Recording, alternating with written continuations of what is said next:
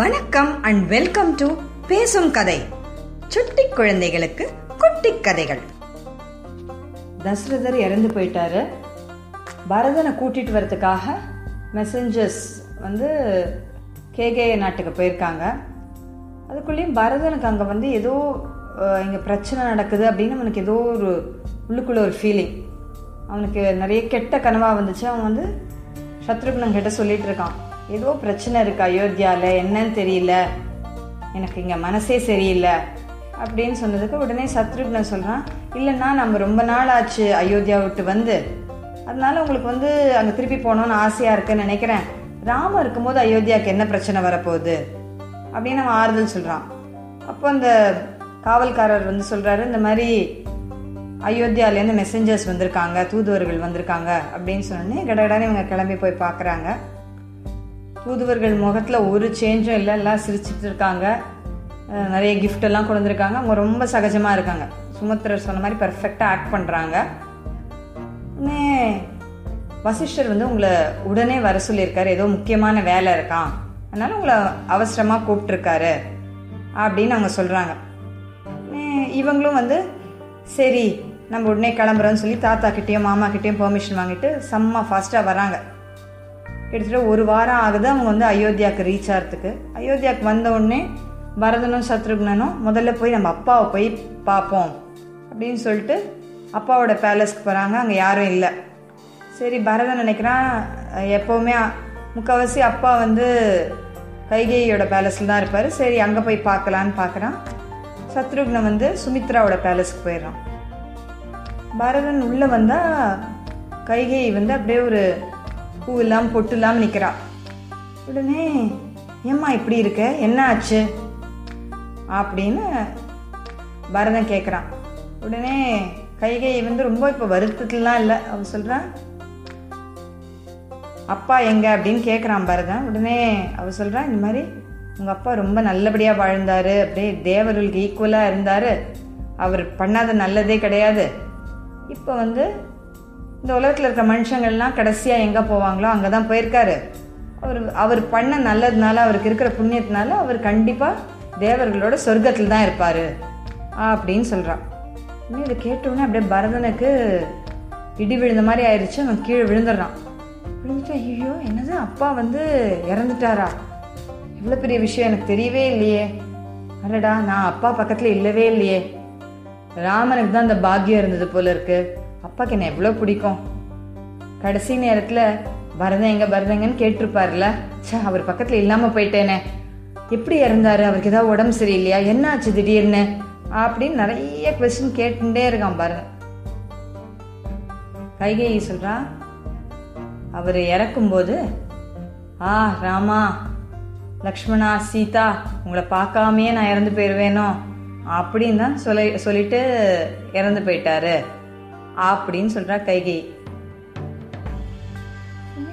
ராமா லக்ஷ்மணா சீதா பாப்பா அவங்க கூட இல்லையா? அவங்க எங்க போனாங்க? அப்படின்னு பாரதம் அடுத்து கேட்குறான் ராம வனவாசம் போயிருக்கான் பதினாலு வருஷத்துக்கு. அவன் கூடவே லக்ஷ்மணனும் சீத்தையும் போயிட்டா அப்படின்னு மெதுவா ஒவ்வொரு விஷயமா சொல்றான் வனவாசம் எதுக்கு போனா ராம? பெரிய கொடூரமான தப்பு பண்ணவங்களுக்கு தானே வனவாசம் கொடுப்பாங்க. அது ஒரு பனிஷ்மெண்ட்டா இல்லை கொடுப்பாங்க. இந்த டைம்ல அவன் எதுக்கு போனான் அவன் அப்படி என்ன தப்பு பண்ணான் அவன் எப்பவுமே ஒரு தப்பு கூட பண்ண மாட்டானே அண்ணன். அவன் என்ன பண்ணான் அப்படின்னு கேட்குறான் உடனே கைகை மெதுவாக சொல்கிறான் அதாவது நீ இல்லாத போது இந்த ராமனுக்கு வந்து நைஸாக பட்டாபிஷேகம் பண்ணி அவன் யுவராஜன் ஆக்கிடலான்னு பார்த்தாங்க. ஆனால் உன்னோட அம்மா நான் அவனை விட்டுருவேனா? நான் முன்ன மகாராஜா எனக்கு கொடுத்த வரத்தை வச்சு ராமனை பதினாலு வருஷம் அனவாசம் அனுப்பிட்டேன்.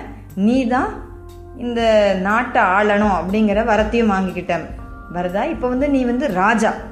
நீ வந்து சாதாரண ஆளில் இப்படி விழுந்து புலம்பி அழாத. எழுந்துரு. உனக்கு நிறைய டியூட்டிஸ் இருக்கு. நீ எவ்வளோ பெரிய கீர்த்தி உள்ள ஒரு குலத்தில் பிறந்தவன். நீ இந்த மாதிரி சின்ன குழந்தை மாதிரி கீழே விழுந்து அழுதுட்டு இருக்காத. உனக்காக நிறைய கடமைகள் இருக்கு. நான் உனக்காக கஷ்டப்பட்டு இந்த ராஜ்யத்தை நல்ல யோசிச்சு புத்திசாலித்தனமாக வாங்கி கொடுத்துருக்கேன். இதை நீ நல்லபடியாக ஆண்டு பெரிய புகழோடு நீ நல்லா வாழணும். அதுதான் என்னோட ஆசை. நீ முதல்ல அதுக்கான ஏற்பாடை பண்ணு. உனக்கு நல்ல நீ நீ நல்ல புத்திசாலி நல்ல பலசாலி உன் கீழே இந்த நாடு ரொம்ப நல்லா இருக்கும். அப்படின்னு கைகேயி நடந்த எல்லாத்தையும் சொல்கிறான் இப்போதான் பரதனுக்கு கொஞ்சம் தெளிவாக புரியுது. எவ்வளோ பெரிய சூழ்ச்சியை பண்ணியிருக்காங்கிறது இப்போதான் புரியுது. வந்து அப்பா இறந்துட்டாரு. எங்கள் அண்ணனை நாட்டை விட்டு அனுப்பிட்ட. இப்போ இந்த நாட்டை நான் ஆளணுமா? அதுக்காக தான் நீ இவ்வளவும் பண்ணியா? அப்பா உன் மேலே எவ்வளோ நம்பிக்கை வச்சிருந்தார். கௌசல்யா மாத்தா உன்னை சொந்த சொந்த தங்க மாதிரில நினச்சிக்கிட்டா? ராமன் எல்லாரை விட உன் மேல தானே அதிக அன்- அன்பு வச்சிருந்தான். எப்படி இந்த மாதிரி ஒரு கொடூரமாக உன்னால் யோசிக்க கூட முடிஞ்சுது? எவ்வளோ பெரிய ப பாவத்தை பண்ணியிருக்கேன்னு உனக்கு கொஞ்சம் கூட புரியவே இல்லையா? உன் பேராசை உன் கண்ணை டோட்டலாக மறைச்சிருச்சா? ஏன் இப்படி பண்ண? அப்படின்னு சொல்லி அவனுக்கு ஐயோ எவ்வளோ பெரிய பாவத்தை தன்னோட அம்மா பண்ணிட்டாங்கிறத அவனால் தாங்கவே முடியல. கைகைக்கு ஒரு ஷாக்கு என்னடா இது? தன் பையன் வந்து நம்ம ராஜ்யத்தை வாங்கி கொடுத்துட்டோம்னு சந்தோஷப்படுவான். தன் தலையை வச்சு கொண் தலையில் தூக்கி வச்சு கொண்டாடுவான்னு நினச்சா அவன் அப்படியே ஆப்போசிட்டாக நடக்கிறான். பரதன் அதுக்கப்புறமும் சொல்கிறான் நீ வந்து கொஞ்சம் கூட யோசிக்காமல் எவ்வளோ பெரிய பாவத்தை பண்ணிட்டேன்னு உனக்கு தெரியுதா? இவ்வளோ பெரிய பாவத்தை பண்ணி எனக்கு ஒரு பெரிய பழியை உண்டாக்கிட்டே. இனிமே என்னை யார் தான் நம்புவாங்க? இந்த பழியை நான் எப்படி தான் தொடைப்பேன்? இதுக்கு நீ என்ன பிறந்த உடனே எனக்கு கொன்னே போட்டிருக்கலாம். நீ தான் பெரிய கொலகாரியாச்சு. எங்கள் அப்பாவை தான் கொன்னுட்டியே இப்போ. என்னையும் நீ கொன்னுடு. வேணா இப்போ கூட கொன்னுடு என்ன? உனக்கு பிள்ளைன்னு சொல்லிக்கிறதே நான் ரொம்ப கேவலமாக நினைக்கிறேன். இந்த மாதிரி ஒரு அம்மா வந்து யாருக்குமே கிடைக்கக்கூடாது. இனிமே நீ எனக்கு அம்மா இல்லை நான் உனக்கு பிள்ளை இல்லை. நான் உன்னை அம்மான்னு கூப்பிட மாட்டேன். உன்னோட அரண்மனை பக்கம் கூட நான் வரமாட்டேன். இப்போ எனக்கு இருக்கிறது வந்து கௌசல்யா அம்மா தான். நான் அவளை பார்க்க போகிறேன் அப்படின்னு சொல்லிட்டு கடகடன்னு எழுந்து போயிட்டான். கைகை இப்போ ஒரு பெரிய ஒரு லூசர் மாதிரி ஆயிட்டான் அவள் மேலே ரொம்ப அஃபெக்ஷன் வச்சுருந்த மகாராஜா இறந்துட்டாரு. ஊரில் இருக்கிறவங்க எல்லாரும் அவளை பற்றி தப்பாக தான் பேசுகிறாங்க அவளை எல்லாருமே திட்டுறாங்க. அவளுக்கு ஒரே ஒரு நம்பிக்கை இருந்தது நம்ம பையன் வந்து நம்ம பண்ணது சரிதான் சொல்லுவான்னு நினச்சிட்டு இருந்தா. பையன் வந்து பெரிய இடியா போட்டான். நீ எனக்கு அம்மாவே இல்லை அப்படின்ட்டான். எவ்வளோ வருஷம் கழித்து பிறந்த ஒரே பிள்ளை. நான் உன்னை அம்மானே கூப்பிட மாட்டேன்னு சொல்லிட்டு அவன் போயிட்டான். கைகைக்கு வந்து ஐயோ நம்ம பண்ணது தப்பு அப்படின்னு லைட்டாக இப்போ தான் அவள் வந்து அவளோட அந்த கெட்ட குணத்துலேருந்து கொஞ்சம் வெளியில் வரா. அதுக்குள்ளே என்னாச்சு? பரதம் போய் கௌசல்யா காலில் போய் திடார்னு விழறான். கௌசல்யா வந்து உன்னை எழுப்புறா. எழுப்பி சொல்கிறான் உங்கள் அம்மா கஷ்டப்பட்டு உனக்கா ராஜ்யத்தை வாங்கியிருக்கா பரதா. இதை நல்லபடியாக ஆட்சி பண்ணு நீ. நல்ல புகழோட இரு அப்படின்னு. அதை கேட்ட உடனே அவனுக்கு வந்து ஈயத்தை காய்ச்சி காரில் ஊற்றின மாதிரி இருக்கும். ஐயோ எத்தனை பேர்கிட்ட தான் இப்போ இவன் போய் நான் நல்லவன் நான் நல்லவன் சொல்ல முடியும்? எல்லாரும் இவனை இவனையும் இல்லை தப்பாக நினச்சிருப்பாங்க. சொன்னால் அம்மா இதுக்கு நீங்கள் வந்து இந்த மாதிரி ஒரு வார்த்தையை நீங்கள் சொன்னதுக்கு என்ன எத்தனையோ தடவை அடிச்சிருக்கலாம். நான் போய் இப்படி பண்ணுவேன்னு நீங்கள் நினச்சிங்களா? இந்த மகாராணி கைகை வந்து பெரிய தப்பு பண்ணிட்டா பெரிய பாவத்தை பண்ணிட்டா. இந்த பாவத்தில் ஒரு ஒரு பா ஒரு கொஞ்சம் பர்சன்டாவது நான் பண்ணியிருப்பேனா? நான் இதில் இன்வால்வ் ஆயிருப்பேனா? ஒருவேளை இந்த சதியில எனக்கு கொஞ்சமாவது பங்கு இருந்தா இந்த உலகத்தில் இருக்கிறவங்க எல்லாரும் பண்ண பாவம் வந்து என்னை வந்து சேரட்டும். அதுக்கான பனிஷ்மெண்ட்டை நான் அனுபவிக்கிறேன். இப்போதான் பார்த்தோம் தசரதன் தெரியாமல் ஒரு தப்பு பண்ணதுக்கு அவனுக்கு ரொம்ப கொடுமையான விதத்தில் அவனுக்கு அவனுடைய சாவு வந்தது. இப்போ இவன் சொல்கிறான் எல்லா பாவமும் என் மேலே வரட்டும். நான் போய் என் அண்ணனோட ராஜ்யத்தை வந்து பறிச்சுப்பேன் அப்படின்னு நீங்கள் நினைக்கலாமா? நான் அந்த மாதிரியா இருந்தவன். எனக்கு ராம மேல எவ்வளவு அன்புன்னு உங்களுக்கு தெரியாதா? இந்த ராஜ்யம் எனக்கு தேவையே கிடையாது. இது என் அண்ணனுக்குரியது. என் அண்ணன் திருப்பி வருவான். என் அண்ணனை நான் கூட்டிட்டு வருவேன். அவனை திருப்பி நான் ராஜாவாக்குவேன். அப்படின்னு சொல்லி கண்லேருந்து தண்ணி கொட்டுது அவன் அழறான். இன்னும் அவன் திருப்பி எழுப்புறா கௌசல்யா. பரதா என்னை மன்னிச்சிரு ஏதோ கோவத்தில் பேசிட்டேன்.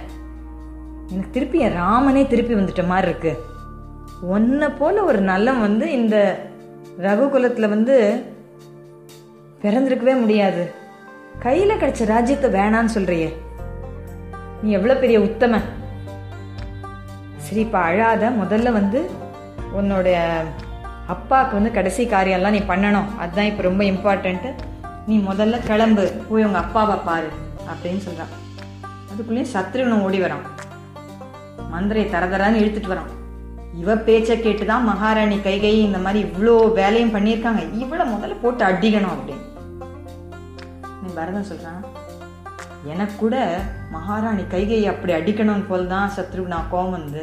நான் நினைச்சு பாரு இப்ப ராமனை போய் பார்த்து ராமன் கிட்ட இந்த மாதிரி நாங்கள் அடிச்சோம்னு சொன்னா ராமன் எவ்வளவு வருத்தப்படுவான்? ராமன் இது சரின்னு சொல்லுவானா? ஒரு நிமிஷம் நினைச்சு பார்ப்போம். ராமனுக்கு பிடிக்காத எதையும் நாம செய்யக்கூடாது. அதனால் அவளை விட்டுரு. அவளை கண்டுக்காத அவளை விட்டுரு. அவளை தொடர்றது கூட பாவம். அப்படின்னு சொல்லி பரதன் சத்ருகுணன் கிட்ட சொன்னான். சரி ரெண்டு பேரும் போய் அவங்க அப்பாவை இருந்த இடத்த பார்த்தாங்க. அவங்க அப்பாவை உடம்ப பார்த்தாங்க. அதுக்கப்புறம் அவங்க அவருக்கு செய்ய வேண்டிய எல்லா சடங்கையும் செஞ்சு முடிச்சாங்க. எல்லாம் முடிஞ்சதுக்கப்புறமா மந்திரி சபை திருப்பி கூடிச்சு. வசிஷ்டர் வாமதேவர் ஜாபாலி சுமந்திரர் சேனாபதிகள் எல்லாரும் வந்தாங்க. வசிஷ்டர் சொல்றார் பரதா இந்த ராஜ்யம் வந்து வழி வழியா ஒவ்வொருத்தருக்கா வந்திருக்கு. அப்படி இப்போ உனக்கு நேர்மையா உனக்கு இந்த வழி இந்த ராஜாங்கம் ராஜ்யம் உனக்கு இப்போ வந்திருக்கு. அதை நீ நல்லபடியா ஏத்துக்கிட்டு நீ தான் ஆட்சி பண்ணணும். பரதனால தாங்கவே முடியல. எத்தனை பேர்கிட்ட தான் அவன் போய் அவனால சொல்ல முடியும். நான் நான் இந்த ராஜ்யத்துக்கு ஆசைப்படலன்னு. அவன் சொல்றான் இது என்ன புதுசா இருக்கு? இக்ஷ்வாகு குலத்துல மூத்த மகனுக்கு தான் ராஜ்யங்கிறது தான் ரூல் அப்போ மூத்த மகனான ராம இருக்கும்போது என்னோட எல்லா விதத்திலயும் அதிகமா தகுதியுடையவன் ராமன். அவனுக்கு தகுதி இல்ல அவன் கெட்டவனாலாவது அடுத்தவனுக்கு கொடுக்கலாம். எல்லா விதத்திலையும் எல்லார விட ரொம்ப நல்லவன் ராமன் தான். அவன் இருக்கும்போது குருவே நீங்க எப்படி நான் ராஜாவாகணும்னு சொல்றீங்க? நான் இந்த ராஜ்யத்தை ஏத்துக்க முடியாது. எனக்கு தெரியாம என் பின்னாடி நிறைய சதி நடந்துடுச்சு. நான் இந்த ராஜ்யத்தை ஏத்துக்க முடியாது. இந்த ராஜ்யம் ராமனோடது. ராமன் தான் ராஜாவாகணும். நாம் வேற யாருமே வந்து இதுக்கு ராஜா ஆக முடியாது. நாம் எல்லாரும் கிளம்புவோம். காட்டுக்கு இப்போவே கிளம்புவோம். சுமத்திரரை கூப்பிட்டு கிளம்புவோம். ராமனுக்கு அங்கேயே பட்டாபிஷேகம் பண்ணி இங்கே கூட்டிகிட்டு வருவோம். ராமன் தான் இங்கே ராஜா. ஒருவேளை ராம ஒத்துக்கலைன்னா நான் அங்கே தவசியாக இருந்துருவேன். நான் வந்து திருப்பி வர மாட்டேன் நான் இந்த ராஜ்யத்தை ஏற்றுக்க மாட்டேன். அப்படின்னு பரதன் சொல்லிட்டான்.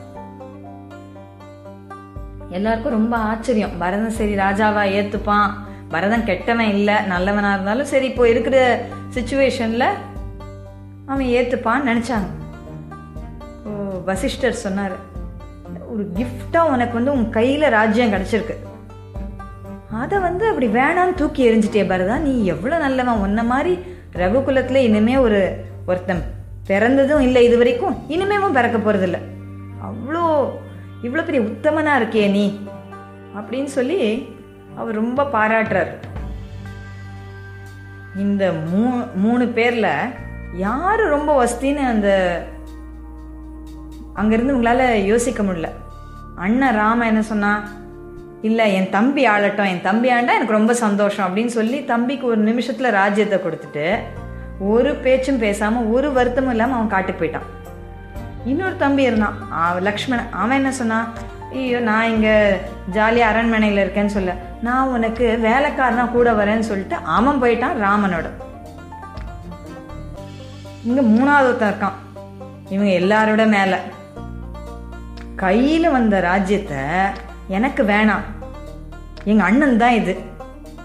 இப்போ நான் அங்கே போய் அவனை ராஜாவாக்கி கூப்பிட்டு வரேன். இல்லை நான் கவசி ஆயிடுறேன்னா. இவனுக்கு அதில் இவனுக்கும் அந்த வரத்துக்கும் எந்த விதத்துலேயும் சம்பந்தம் இல்லை. அவனுக்கு கிடைச்ச ராஜ்யத்தை விட்டுட்டான். என்ன ஒரு கூட பிறந்தவங்ககிட்ட எப்படி இருக்கணுங்கிறதுக்கு எப்பேற்பட்ட எக்ஸாம்பிள் இவங்க. எவ்வளோ அஃபெக்ஷன் இருக்கணும். பிரதர்ஸ் சிஸ்டர்ஸ்குள்ளே எவ்வளோ ஒரு அஃபெக்ஷன் இருக்கணுங்கிறதுக்கு நல்ல உதாரணம் இவங்க. இப்போ நாமெல்லாம் என்ன சொல்லுவோம் அவனுக்கு ஒரு சாக்லேட் எக்ஸ்ட்ரா கொடுத்துட்ட. அவனுக்கு பண்ணல எனக்கும் பண்ணு. இப்படி நம்ம சின்ன சின்ன விஷயத்துக்கு நம்ம கூட பிறந்தவங்களோட எவ்வளோ சண்டை போடுவோம். ஆனால் எப்படி கூட பிறந்தவங்களோட இருக்கணும் விட்டு கொடுத்து இருக்கணுங்கிறதுக்கு இவங்க தான் பெரிய எக்ஸாம்பிள் இவங்கள மாதிரி கொஞ்சம் ஒரு அஞ்சு பர்சன்ட் இருந்தால் கூட நமக்குள்ள பெரிய சண்டை வராது. நம்ம விட்டு கொடுத்து சந்தோஷமாக இருக்க முடியும். இப்போது பரதம் வந்து ஆர்டர் போட்டான். கங்கை வரலும் போகிறதுக்கு பெரிய ஒரு பெரிய ஒரு சேனையே போக போகுது. ஏன்னா ராஜாவாக்கி கூட்டு வரணும். எல்லாரும் அதுக்கான முக்கியமான ஆளுங்க. எல்லாரும் போனோம் எல்லா எல்லா ரோடெல்லாம் ரெடி பண்ணாங்க. அங்கே அது வேணுங்கிற அங்கே தங்கறதுக்கு வழியில் போய் தங்கறதுக்கான ஏற்பாடு எல்லாத்தையும் எல்லாரும் பண்ணாங்க. பரதன் ராஜா வரத்துக்கு ராமனை ராஜாவாக்கிறதுக்கான எல்லா ஏற்பாடையும் எடுத்துட்டு பரதன் சுமந்திரரோட எல்லாரோடையும் கிளம்பினான் இந்த கதை உங்களுக்கு பிடிச்சிருந்ததுன்னா லைக் பண்ணுங்க ஷேர் பண்ணுங்க சப்ஸ்கிரைப் பண்ணுங்க. இந்த கதையோட அடுத்த பகுதியை கேட்க பேசும் கதை யூடியூப் சேனலுக்கு சப்ஸ்கிரைப் பண்ணுங்க.